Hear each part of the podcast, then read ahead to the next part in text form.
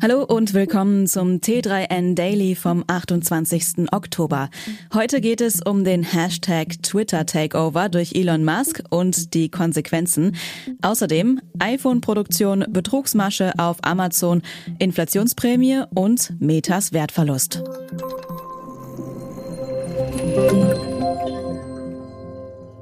Er hat es getan. Elon Musk hat Twitter in sein Firmenimperium geholt, das unter anderem noch aus Tesla, Starlink und SpaceX besteht. Laut The Verge ist Musk übrigens Twitters most important Shitposter. Zur Feier des Tages hat der neue Imperator gleich mal einen großen Teil der bisherigen Führungsriege gefeuert. CEO Agrawal und CFO Siegel sind genauso weg wie Vijaya Gaddy, die als Head of Legal Policy and Trust fungierte. Es ist das für die Zukunft der Plattform wenig erfreuliche Ende eines monatelangen Schauspiels. Beifall gibt es vor allem von sehr zweifelhafter Seite. Auf Twitter selbst zeigten die Trends ein klares Meinungsbild. Neben Hashtag Twitter Takeover war da Hashtag Mastodon ganz weit oben zu finden. Die Suche nach Alternativen hat begonnen. Begleitet wird das Ganze von einer wachsenden Zahl an öffentlichen Rückzugsstatements. Während sich andere Tech-Riesen aktuell eher schwer tun, hat Apple entgegen dem Trend ausgezeichnete Quartalszahlen vorgelegt. Größtes Problem des iPhone-Herstellers ist laut CEO Tim Cook derzeit, dass man mit der Produktion des iPhone 14 Pro nicht hinterherkomme. Wir sind seit dem Marktstart bei 14 Pro und 14 Pro Max eingeschränkt und versuchen natürlich, so viel wie möglich zu liefern, um die Nachfrage zu befriedigen, sagte Tim Cook bei CNBC.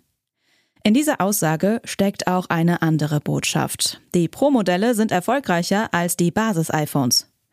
Das ist kein Zufall, denn während das iPhone 14 und 14 Plus, abgesehen von der neuen Größe des Plus-Modells, in Sachen Ausstattung und Design sehr nah am iPhone 13 gehalten wurden, haben die Pro-Versionen deutliche Verbesserungen erhalten. Ob die neuen iPhones Kassenschlager sind, wird sich allerdings erst mit Veröffentlichung der Zahlen des vierten Quartals zeigen.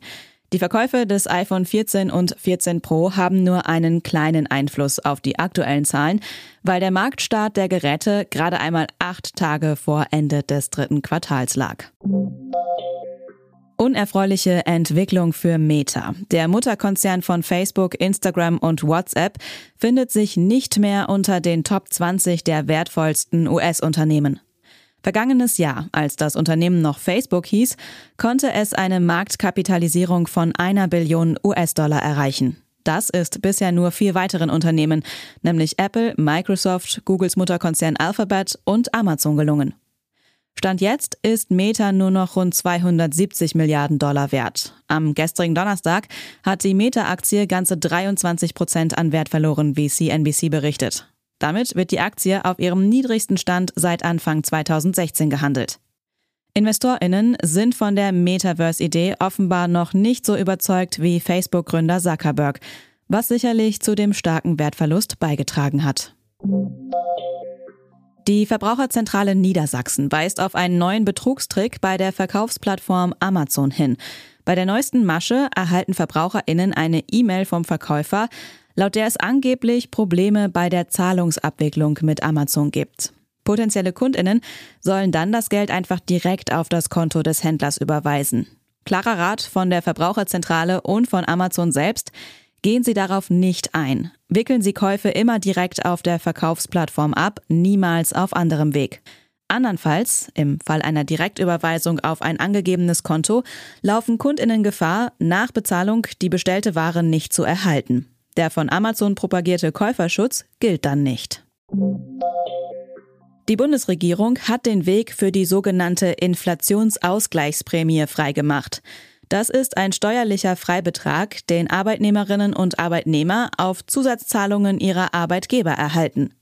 Sie ermöglicht, dass keine Steuern und Sozialversicherungsabgaben auf Inflationsprämien bis zu 3000 Euro geleistet werden müssen.